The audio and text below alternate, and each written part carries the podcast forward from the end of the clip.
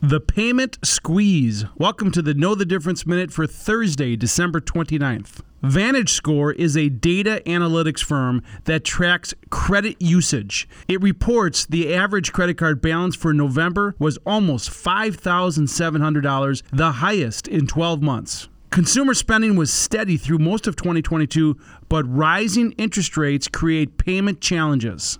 The average credit card interest rate in the third quarter was over 16%. More concerning is the uptick in auto loan delinquencies, which are up both month to month and year to year. While delinquencies are still in line with pre pandemic levels, interest rates are not. That will put additional pressure on borrowers. According to a Congressional Budget Office study, the middle class is still being hit the hardest. Purchasing power from paychecks fell 2.9% for middle income households in 2022. I'm Dave Spano from Annex Wealth Management, and that is your Know the Difference Minute.